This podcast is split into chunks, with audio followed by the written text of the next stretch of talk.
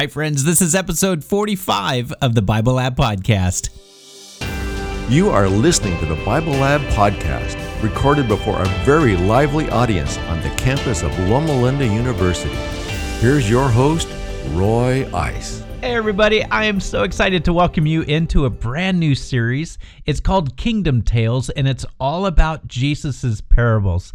You're going to love it. We launch in this episode the very first parable ever recorded from the words of Christ. And when you hear some of the unique things that Jesus did to help us not only understand this parable, but to understand why he tells parables at all, it's going to change your perspective quite a bit. I want to encourage you to go to our website, thebiblelab.com, and make sure that you get your study guide because there's a few things on there that I want to make sure that you don't miss as well. We're just delighted that you're part of this journey. Thanks so much for being with us, and welcome to the Bible Lab.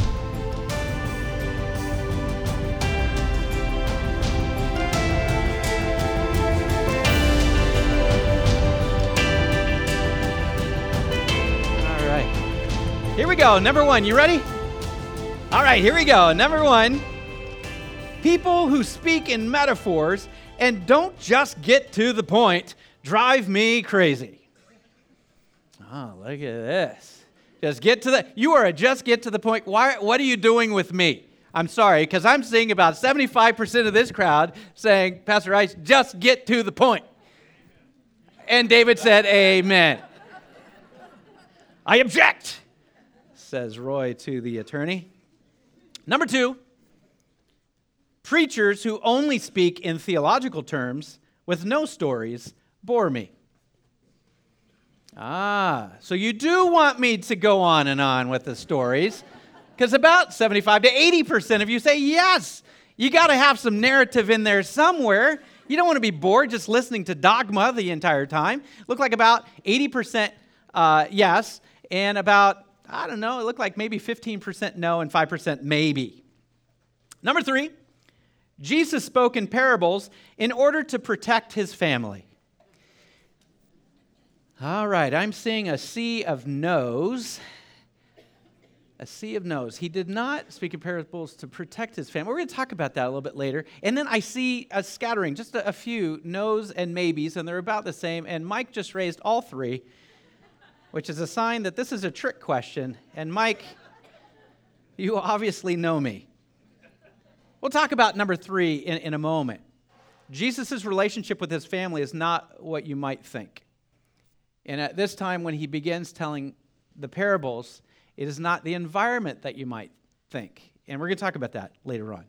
Number four, Jesus spoke in parables so that people would misunderstand what he was saying. Ah, I'm seeing about 95% no, just a couple of yeses and a couple of maybes. I'm going to ask this, one, uh, ask this one again, and I would suggest that you might try a different card. Jesus, no, I'm just kidding. We immediately think that Jesus spoke in parables because he was trying to help ignorant people, people of dull minds, be able to accept very complex theology. That's what I've heard growing up, that Jesus spoke in parables so that everyone would get it. Um, the unfortunate thing is, we're going to be reading Matthew chapter 13, verses 3 through 17, which says the opposite. Jesus spoke in parables so that people who needed to understand would understand, but those that Jesus wanted to misunderstand would clearly misunderstand what he was saying on purpose. Jesus wanted a specific group of people to misunderstand what he was saying and to never be able to grasp the complexities of what he's talking about. And he wanted the dull minds to remain dull and the sharp minds to be sharpened. Jesus spoke in parables, and we're going to see this in a moment from his own mouth, because he wanted specific people to misunderstand what he was saying. He didn't want them to get it. And we'll see why, because that really doesn't come across really kind, and it doesn't come across as loving and open, and Jesus wants everyone to, it doesn't come across in the way that we would think. So obviously, we need to take a look at that, right? Because any place we look at a section of Scripture where God does not look absolutely loving beyond our imagination, we've misinterpreted it, right? We've misunderstood. Number five, the parable of the sower challenges, uh, challenges us to scatter seeds regardless of the soil it lands. You're a little slow on the uptake here, but it looks like a majority of yeses, probably I'm looking at close to 90% yes. I'm looking at a mixture, almost equal amounts of uh, 5 and 5% of no and maybe. So the majority of you, vast majority, are saying that the parable of the sower challenges us to scatter seeds regardless of the soil it lands. That's what I've heard too. And, and we're going to talk about that. So we will see. Now, Jesus often spoke in parables. Get your question and comment cards ready because I, I've got a question for you. What have you been taught is the reason for Jesus speaking in parables? Why did Jesus speak in parables? What were you told growing up or recently or in discussions? We'll start with Brian over here. Um, I remember reading, I, when I first became an Adventist, I was going to school and I had to write a paper for English, so I wrote on the parables. Cool. And um, so I did a, some research, and the one I always love to read is Ellen White's writings, and so I read Object Lessons. And the reason for the parables, what I was taught through her, was that it was to disarm the prejudices of the, the, the, or the common teaching of the Pharisees and Sadducees, what they had believed. So it kind of like went around uh, their, their logical thinking and um, what they had come to believe. So it kind of like Yeah. uh, was to disarm them, is why. So. Yeah, and I can see that. And uh, yeah, and I, I've heard that too uh, growing up. O- Others of you, what have you heard is the reason why Christ spoke in parables? What, what was he doing? What was he trying to accomplish in speaking through parables? There's no wrong answer, it's just what you've heard. Well, I think so that your mind would remember. Your mind is able to remember a story Yes. easier than just a bunch of philosophical thoughts. Right, right. And if, if you can picture it physically in your mind, there's something that happens in your brain. They, uh, people who study brain science talk about this connection between the left and right hemispheres of the brain. And how you get something into the long term is by connecting those two, both with logical and emotional. You connect those two and it goes into the long term naturally. So I've heard that too. That's, that's amazing. And I think, I think it's correct. I think, I think he did use it for that as well. Who, who else? Why, why did Christ speak in parables? I think so. We can think about it, search about it, and contemplate about it instead of just go home and, oh, I like the sermon today. Exactly. So we can think and meditate, just like the book of Revelation. Mm-hmm. So you can think and search more. Right. It reminds me of, of people who I, I used to not understand until I took a survey of fine arts class in college. And I didn't understand how people could go and sit in front of a painting for long amounts of time, just looking and absorbing a painting until I took the Survey of Fine Arts class and realized all the things I was missing because within this picture was not only a story, but there were elements of a story I would miss unless I was looking for it. And so, in many of the same ways, Christ told stories, vignettes, so that we would sit there and observe different things. They say a, a, a picture is worth a thousand words. It's, it's that same concept of in a short amount of time, you can say so much more. I, I agree. Yes, uh, right here. Going off of what you were saying, um, stories, people can get out of it what they need to, Yes. um, different levels. Um, so I think that's another reason why he told parables. Exactly, exactly. It's it's totally true what he did. We're going to see something coming up that's going to blow some of your minds. Uh, not today, but um, we're going to see that the majority of the parables that Christ spoke were actually stories that existed in his day. They were the common fairy tales, the fables of his day, and he totally messed with them. It'd be like me taking the three bears and walking you through the story, but Goldilocks ends up doing something completely different. She cleans the house. She goes and she warms up the porridge to make sure it's just right for the bears. She makes the bed. She does all these things to be. You'd be like, no, no, no, you're messing up the story. That's not the story. We're, going to see the vast majority of the parables that Jesus told. Not this one that we're going over today, but the vast majority of them were him taking an existing story and completely messing it up. We have one that's in statue form right here on our campus called the Good. Oh, you know it as the Good Samaritan, but the people hearing it from Jesus knew it as the Good Jew. He switched the character. We'll talk about that more during this series. But Jesus used pictures that they were familiar with or unfamiliar with to try to paint these pictures so that he could speak truth into the people's lives. Very good. Yes, ma'am. Um, I believe that it was so that he could reach the common lay person Mm-hmm. And have them discern spiritual and theological principles that they wouldn't be able to grasp otherwise. Absolutely. Absolutely. And we're going to dig into that very deeply today. Yes, sir. My uh, parents came from the island of Puerto Rico uh-huh. and went to New York, and a lot of families followed. And I was always thinking how strange it was to see snow for the first time. Mm-hmm. And if I were to call them in the island and say and describe snow, it would be they would not really understand until they first saw it. Mm-hmm. So in that context, using that as a man- metaphor, Yeah. I'm thinking that Jesus had had to use metaphors and parables to talk about this ultimate hidden reality in heaven. I love it. Yeah, in fact, he says it in our section of scripture. We're going to see just in a moment that he's talking about hidden secrets. Things that are heavenly that you can't picture. He has to help you see something, a metaphor, that is something that is different yet similar in some way so you can grasp the concept of the kingdom of heaven. I love it. Yes, back here, Sharon. This is not something I was brought up with or taught, but something I just realized. And when you want to bring something to a person, it's not a good idea to be confrontive. Hmm. You want to bring it to them in a way they would accept it. Absolutely.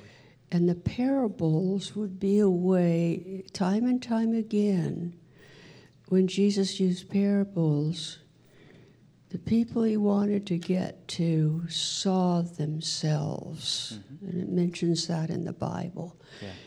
And these were like the Pharisees many times, and they would just kind of slink away. Yeah. Which shows us that it didn't always have a positive result, which is, uh, which is sad, but he was able to communicate in a way that obviously didn't lead to a public argument. Exactly. Over here. Okay, yeah, similar to, well, I like the snow comment because, but everything, virtually, if you want to understand some, anything, I think you, you have to understand history, the history of it, or where it came from. And if you don't understand the history, you probably likely will not understand at least completely. But anyways, um, at that time, we had to put ourselves back there, I think, a little bit to, you know, there was no uh, TV, radio, cell phones, even books. no boats, no basi- lights, no motor cars, not a single Right, luxury. yeah.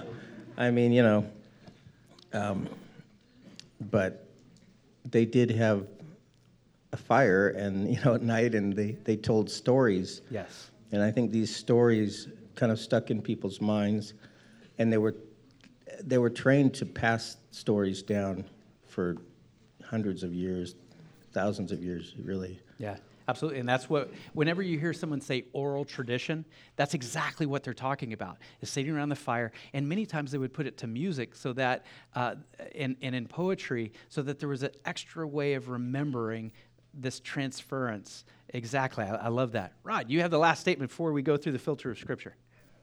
if we understand God to be a relational God, okay, when we were courting our eventual spouses, did we come up to them and say, I love you and I'm going to marry you?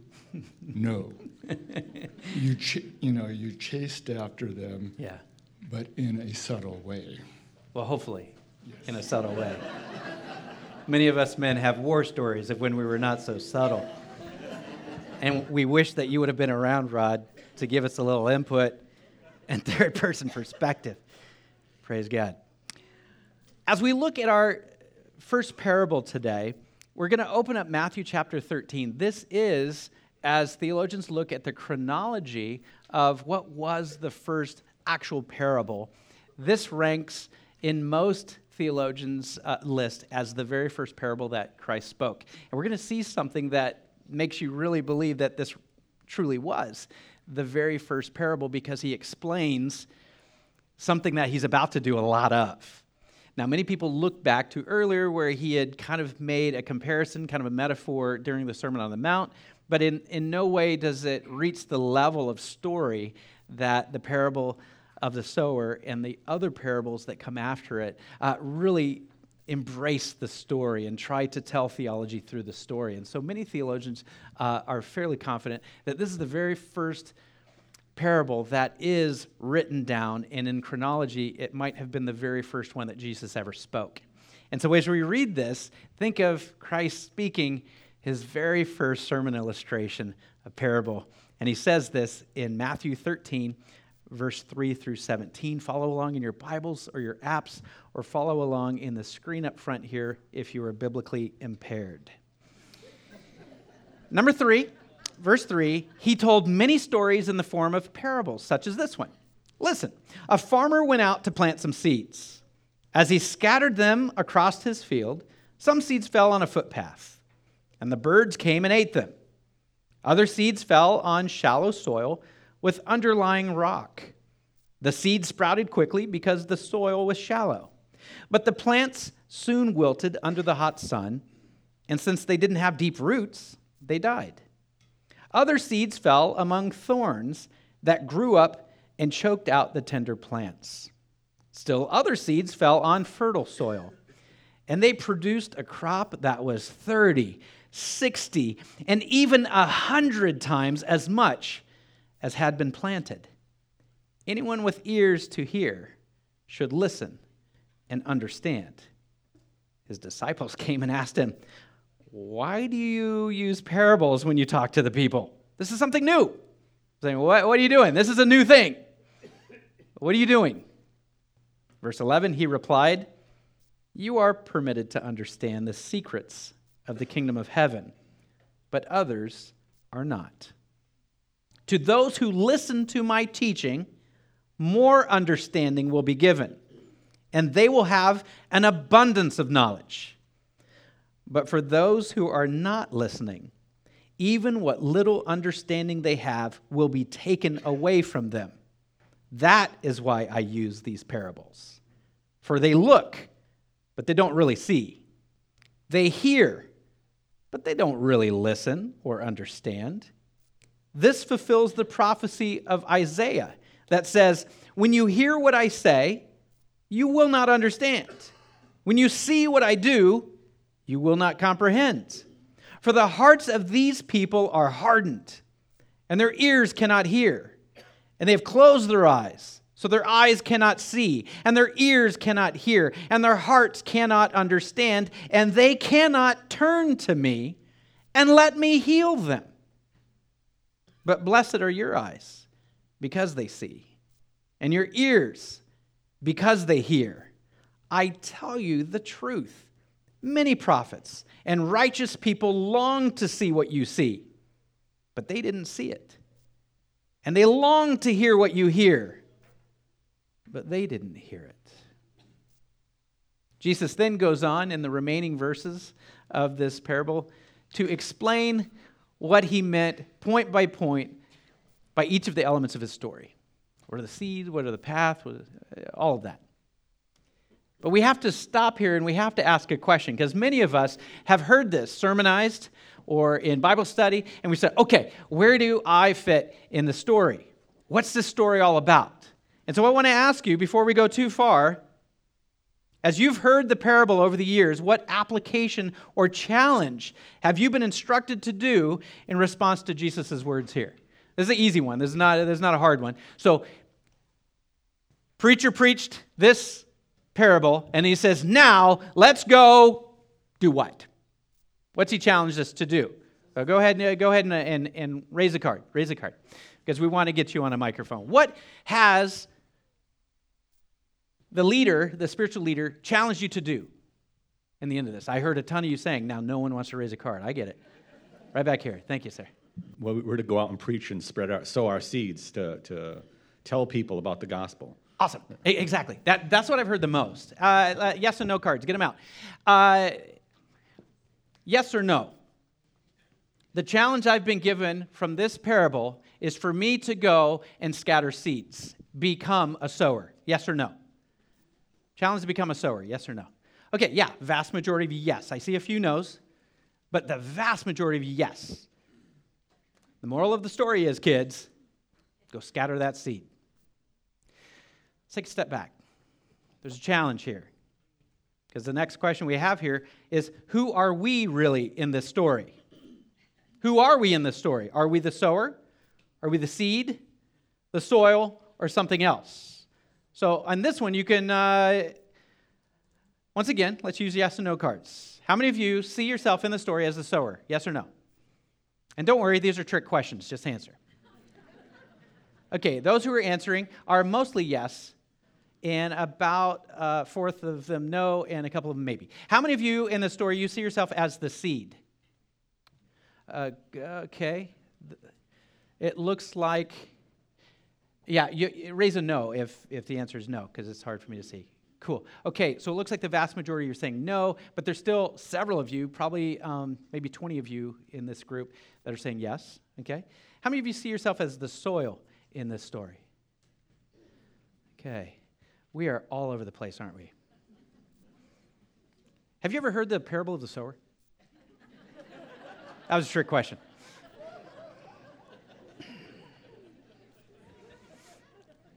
It's funny because every single week, when, when I go to do the, um, do the study for this, and I'm reading all the commentaries and I'm putting in the hours to, to figure this out, every single week I'm surprised. And some of you are like, How do you come up with something new every week? It's, it's not me. It's like, How did I not know this until now? And that's what I present. And then we're all like, Whoa, okay, how did I not know this till now?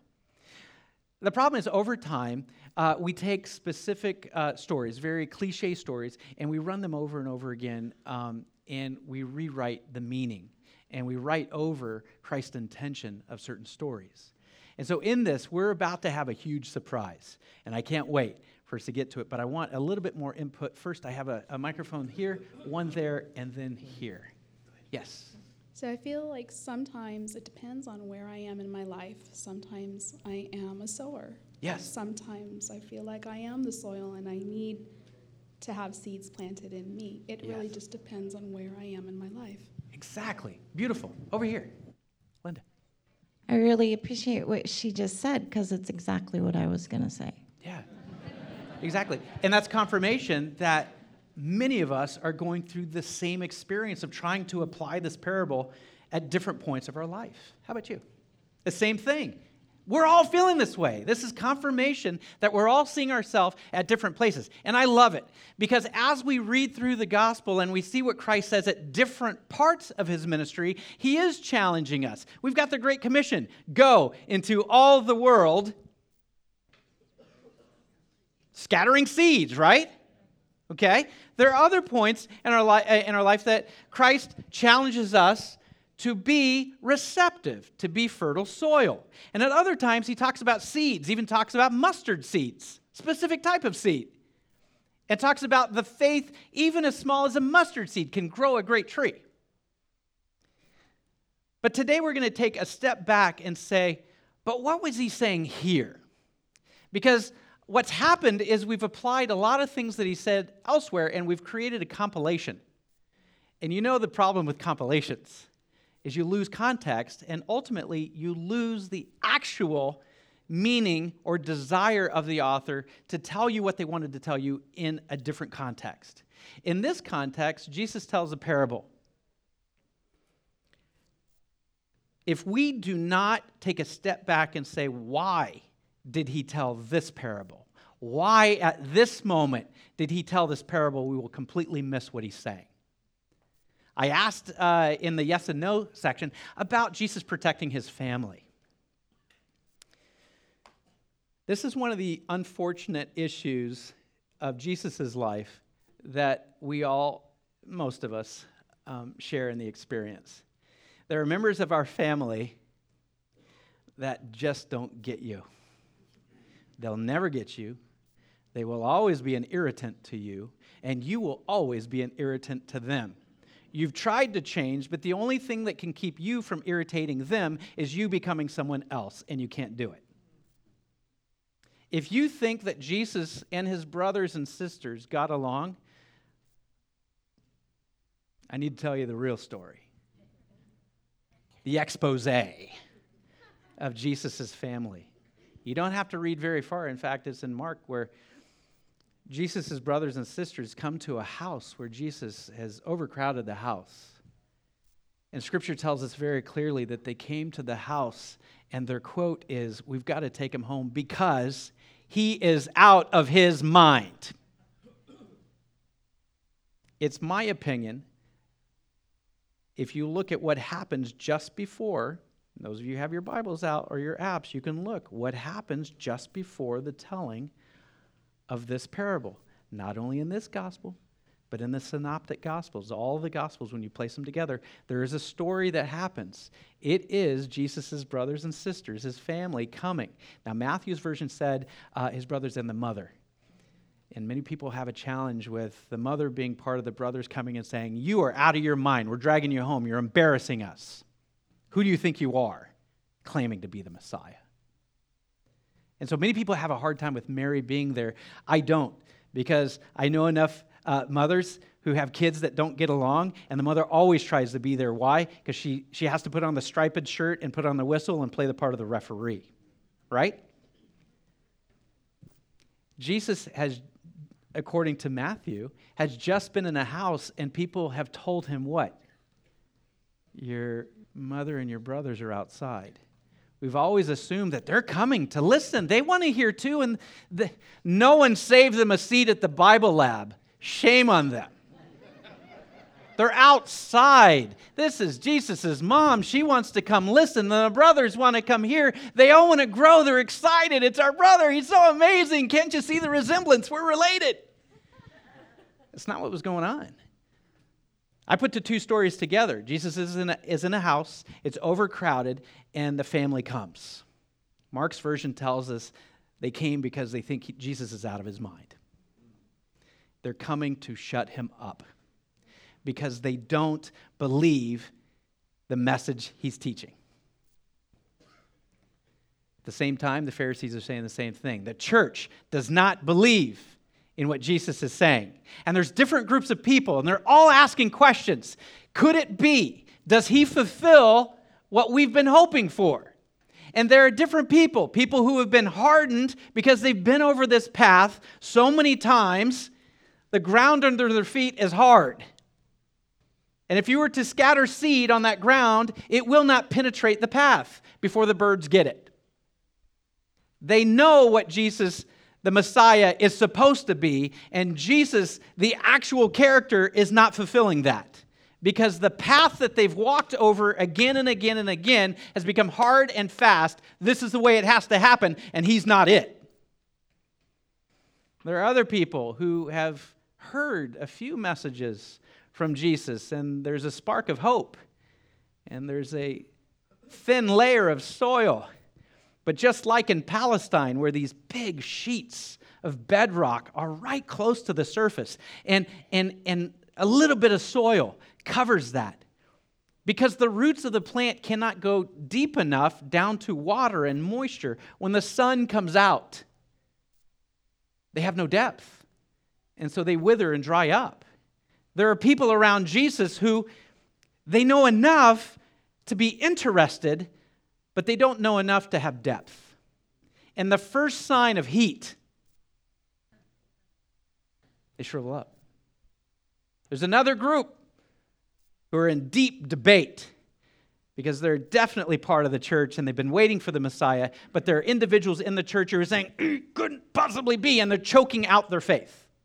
Thorns of doubt mixed in with the seeds of hope, the seeds of the gospel. And then Jesus says there is a fourth soil. It's deep, it's rich, it's been tilled. And once that seed hits that, it goes to depth. And it doesn't just grow for its own sake, there's a result, there's fruit. 30, 60, and then there's a gasp in the crowd when Jesus says a hundredfold. There's no such thing in Palestine as a hundredfold. In fact, if you get 30 fold, 30 seeds to every one seed you planted, you are considered a very blessed farmer. But Jesus says the impossible can happen in this place if the soil's right. Raul. The parables, as um, is known in, in, biblical studies, have different levels of meaning. And um, we are exploring several levels of meaning here. Yes. And this parable has connections, um, similar connections, is similar, in fact, to another parable of the nobleman that went away to become king. Yes. And before that, he, he gave minas mm-hmm. which is uh, the equivalent, uh, minor is equivalent to 100 days of salary of 100 right. days. So he gave 10, right. 5, and 1. Yeah. Uh, and, uh, and then he came back, and the one who received one did not invest it, and he returned it, and, yeah. and, and the owner said, you know, you're a bad, bad businessman. Yeah. And, um, and he took it away and gave it to the one that had received 10, which mm-hmm. is similar to this.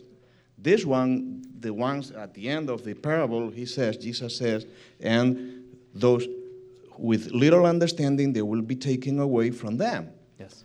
And similar, the former parable is not about investing, it's about responsibility with what you receive. You're, you're Whatever talent you have been given by God, yes. use it. It's about responsibility.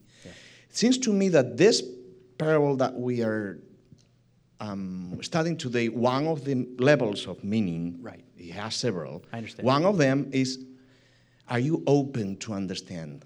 Mm-hmm. Are you open to, you know, what is your level of understanding and yes. your openness to it? Yes. Are you fully open to receive understanding from God? You'll, giving, you'll be giving even more. Yes. But if you are not open or you hesitate, maybe we'll take it away from you. The birds, the thorns, or the sun will take it away. You're absolutely correct. We're going to come back to the 10 minas later on in this study. What Jesus is really saying is shocking. I mean, what it says for us today as a church, what we're supposed to do, uh, it's going to make you uncomfortable. I'm really excited to make you uncomfortable. Um, Jesus did it, so what would Jesus do? So uh, we're going to go there. But you're absolutely correct because here's the answer that we have to all agree on. Now, I very rarely say this in the Bible Lab, but this is something we all need to agree on. Who are we in this parable? The soil. We are nothing else. We are not the sower.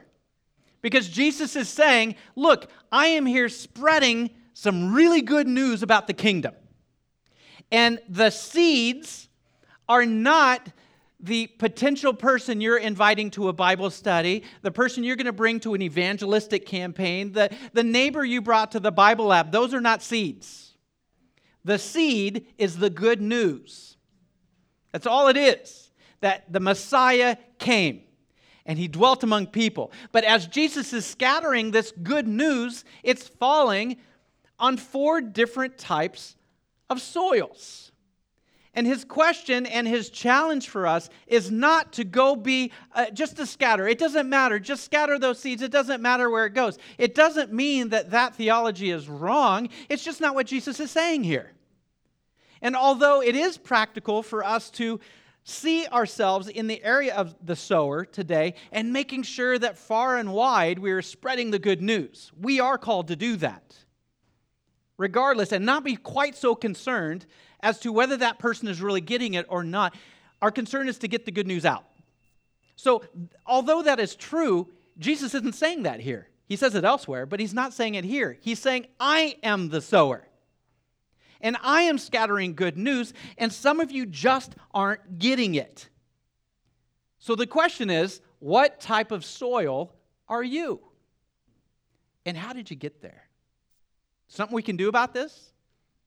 Paths were very common in Palestine. There was no fences around your farm.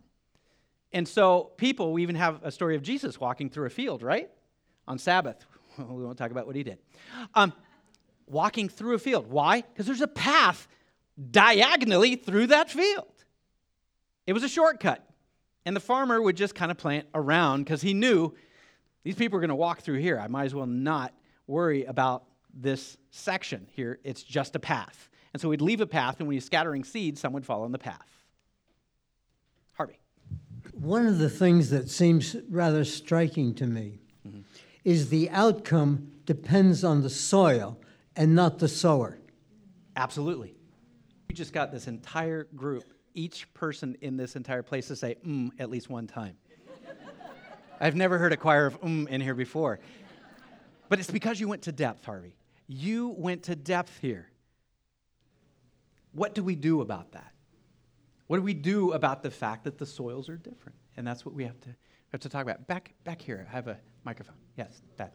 We can enrich the soil ourselves through study and relationship. Hmm. I want to revisit the Good Samaritan. We all just love that. They've made it an emblem on our stationery for the university. Hmm. Roger Churches, who created that, was one of my art teachers. Hmm. And unfortunately, artists create works of art that they think are going to last a lifetime. I don't know how many people know that is not the original statue. It is now in bronze. It was created out of granite. I was a student at La Sierra, and I remember him talking about finding this perfect uh, block of granite or whatever stone that was having trouble getting here.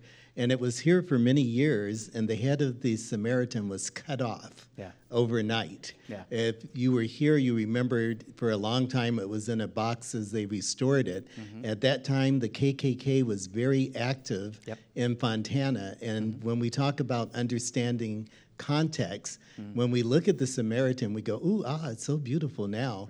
But he was making the point through that story that Can the I- Samaritan can, was. Can, a- I, can I pause just for a second? Sure. We're going to go through that. Okay. and I want to use that as a teaser. Okay. because I want people to wrestle with it. You've wrestled with it, and I love that. Yeah. But what Jesus says about this, if someone just tells you now and we don't wrestle with it, because Thad's going to help us on this one a lot, because he does know that the history and what happened with that statue.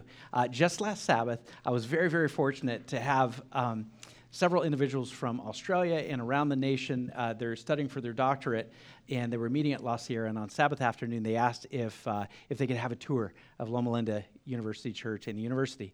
And so we got the big golf carts out. Pastor Miguel, Pastor Stu, myself, Joe Elp, and uh, and Pastor Joey, and we just hosted these people, took them all over, and then got them in the golf carts. And so I had several people, as many as you can, on those big long golf carts. And I stopped by the Samaritan statue and I explained to them the imagery that many of you have walked by, you've never noticed. There are so many hidden things in that statue. And we're going to go in detail with that, Thad. But I, I think you definitely made the point. There's things hidden within each of these that as we go through them one by one, what we are going to see is that Jesus doesn't say any word by accident. And what he says, and I can't wait to get to that, Thad, because it's going to be one of the most profound moments for many of you who have walked by that statue weekly. And you're going to stop and you're going to have special prayer time more than once next to that statue because it is going to mean something to you that's never meant before. And it's going to hit you so deeply. So I apologize deeply, uh, Thad. We're, we're, close enough for, for me to interrupt you um, because we're, we're, we're, best buds. Um, but we're getting there. We're definitely going to get there. Mike. I think the point that we become the soil, and that's the key point of us, for us in this story. The interesting part of it is, for us to be good soil means we got to grow, Mm-hmm. and in growing, we end up producing seeds yes. and sowing seeds in the future. Yes. And we can't do that unless we're good soil. I, I, love that, Mike. Here's, here's the thing that most of us miss. And in, in our verbiage of trying to work the metaphor, here's something we miss. And, and Mike, you touched on it.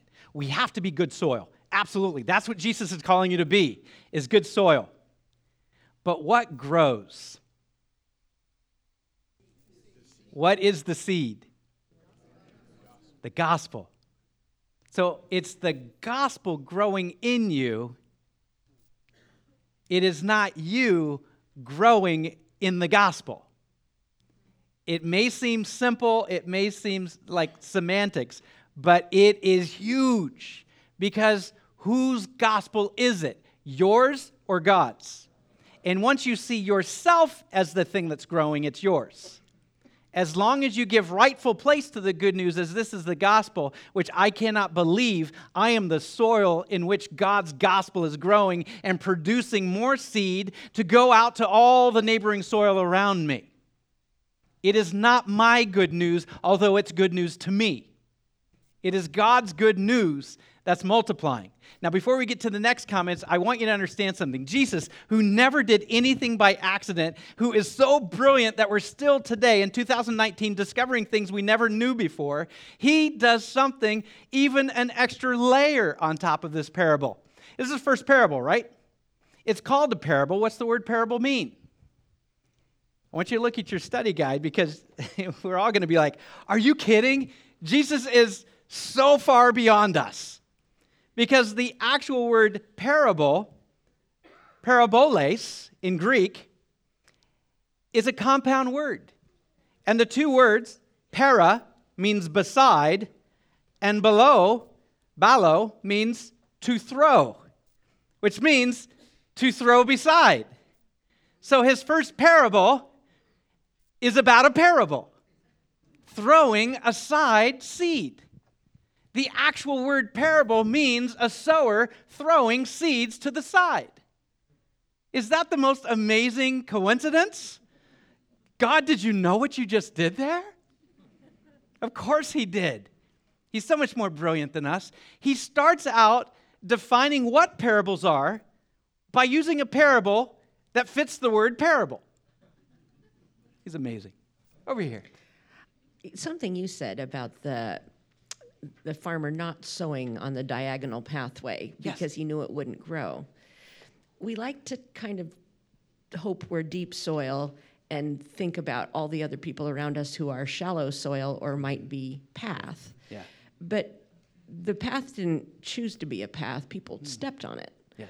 And so, to some extent, when it doesn't grow, it doesn't grow because the soil wasn't prepared mm-hmm. because of what has happened to people in their lives and what they've seen and done. Yes. So it's not a question of pick.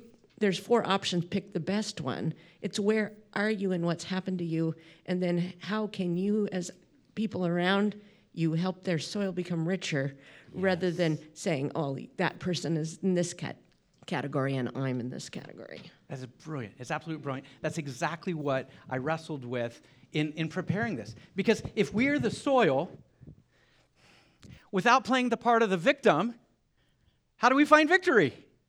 If we've grown up in the church and we've heard the same thing over and over and over again, this is a well worn path. We're sitting during uh, church service, during Bible study, and be, I've heard this so many times. It's hard to have a breakthrough, isn't it?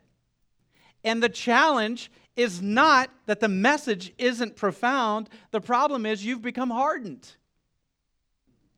What do you do when you're just beginning to become exposed to something and your depth of understanding is shallow?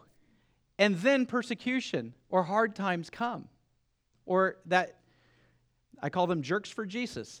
Um, people in church who come to make sure that you're doing things exactly the way Jesus wants it to be done. And so you better quit and you better go home and change before you come back because I'm right, you're wrong. And once you're in line and doing everything the way we should do, and people wither and die. Then there's others. You finally got your soil. It- you realize the soil with the thorns is good soil. The thorns and the seeds thrive because they're in good soil. That should scare all of us. And that person comes and theologically puts a chokehold on you. Doesn't want to hear it. This is their soil. And if you don't like it, you can go to some other soil. But the, these are my nutrients. This is my water. This is my spot. The marked difference between the thorn soil and the good soil is there's no thorns. There's no thorns. And all of you are saying that's impossible. It feels that way a lot. I love what you said earlier, a couple of, a couple of comments ago, about we can't choose what soil to be.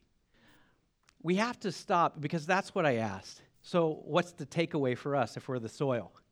Just, Lord, I don't want more fertilizer. I got enough of that. I put up, I put up with a few loads this last this last week. Um, I don't need more fertilizer.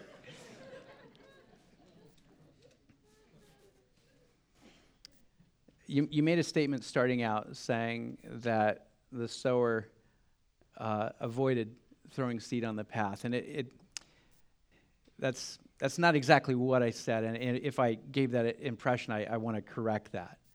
Um, scripture doesn't say that he avoided it, it just said he scattered the seeds, and some fell on the hard packed soil, the, the path. As we look at it today, we have to ask the question so, what do I need if I'm hard packed? If I feel like I'm being strangled, or if I feel shallow in some areas that I know I, I can't take it with a little bit, a little bit of heat, what, what can I do? Um, I don't think Christ set, up, set us up in a situation where he says, Well, it kind of stinks to be you. You're in that soil, so watch out for the birds. That's not in his character, is it? So there's obviously a role that we can take as soil to make sure that we are tilled soil. And I think the tilling is the hard part because it has to break up some of the things that are fairly solid in our life. The willingness to be tilled is what allows us to go from hard soil to fertile soil. I want to get over here because these cards shot up immediately just a little while ago, both of you side by side. And you won the mic, ma'am. Congratulations. There's gentlemen. um, I'm having a hard time wrestling with, with this because it sounds really amazing. But I think, as um, I'm just going to speak for myself, I have yeah. the tendency to go to an extreme, right? In our mm-hmm. religion, it's like yeah. works, right? Um, so, wrestling with we're soil, how do I become better soil? How do I do it so I can allow God's seed? And hmm. so it just takes me back to uh, my uncle. He works in agronomy, and I think that's how you say it. Um, and he he was talking to us, uh, my mom and I, about soil. So there's good soil. Um, you and you were mentioning fertilizer. So you put fertilizer, and a lot of things grow, um, fruits and you know vegetables. But he was mentioning something that that struck me. He's in high demand because he studied um, i forget the career but anyways they study the soil yeah. and they they measure the the minerals and all the the components the nutrients of the soil yeah. and so what he does is he um, balances it mm-hmm. and he says you know that there's really good soil when you don't need fertilizer um, the one that has the correct nutrients the plague will not attack it because it's balanced. Yeah. And we just proved it. We went to Mexico a couple of months ago and the tomatoes were gorgeous, beautiful. And we said, "What?" My mom knew this, and she said, "What fertilizer do you guys use?" And they looked at each other and they said, "None." And she said, "You said correctly because um, your your soil is balanced." So it takes me back to the story, and I think David knew it very well when he said, "Search me, O God, and see if there's anything in me." Um, and and I think that being soil we don't even have to work it speaks to god's love that we don't even have to worry about being balanced or not or being good soil or whatever. Um, it's god god take an analysis take, take some of my soil in my heart analyze it, see yeah. the minerals, see the nutrients, see the bad stuff, yeah. and tell me, tell me the report, mm. and you work with me, make yeah. me better, um, take the thorns out, et cetera, et cetera. So I won't need pesticides or whatever fertilizer, you know. Um, so that kind of uh, alleviates my burden of trying too hard to be better. Absolutely, that's profound. And that's a parable in itself. I see several Levitt cards going up because that is profound. If we allow Christ to tell us from his own lips. What did he mean by being good soil? It takes us right back to verse 12. He tried helping us understand because he didn't want us confused and he didn't want us frustrated and he didn't want us to try to figure out how do I, in my own strength, become better soil so that God can then work through me? Because that's not in his character, it's not how he works. So, how do we become soil? He says in Matthew 13, verse 12, to those who listen to my teaching, more understanding will be given, and they will have an abundance of knowledge. If you want to be good soil, You got to look at the challenge Jesus was going through. He was going through a time when people say, I don't want to hear it. I don't want to listen. Church is right, you're wrong. Our theology is right, your theology is wrong. And Jesus says, if you'll just listen to what I'm saying, it will change your soil. So, what we are doing week in, week out, asking this question God, who are you? We want you to speak for yourself. We want to listen. We don't just want to go out and share what we know, we want to learn and then share that. By allowing God to speak for himself, by listening to his teaching, that's how we change the soil. And this week, our great challenge is to say, why would we want to change our soil? Because as you see the quote right here on the back of the sheet by J.C. Ryle, it says, The highest form of selfishness is that of the man who is content to go to heaven alone. We are not trying to be good soil so that we're in good relationship with God. If we are good soil, we are in good relationship with God. But we are becoming good soil because we want to produce 30 fold, 60 fold, and 100 fold. Because that's what good soil does, and that's your purpose in life. You're not called to be good soil so you have one sprig growing up, so you have proof when it comes time for harvest that your soil produced a harvest.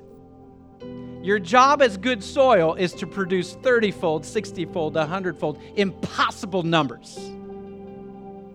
Why? Because you care.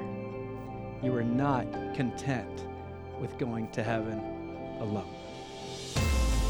Oh, thank you so much for listening to the conversation. It really is our prayer that you will use those study guides on our website, thebiblelab.com, and have your own conversations in the community that you live and really help people to grow and to ask the right questions and to seek the character of God in this way. Now, I hope that you'll come back for episode 46 because we're continuing this journey to get to know the character of God through his kingdom tales, the parables. And next week, we're going to take a look at the 10 minas. Now, please do not get confused. This is not the same, it's not even close to the parable of the 10 talents. And you'll see why when we have the conversation this next week. So I invite you to come back and join us. And thank you so much for going on this journey with us to research and develop the character of God. Thank you for listening to the Bible Lab podcast. If you're planning a trip to Southern California, make sure to reserve your VIP seats in the Bible Lab by emailing us at info at thebiblelab.com. Programs are recorded each Saturday at 10:30 a.m. We hope to see you soon. Until then, we wish you God's richest blessings as you continue to research and develop the character of God.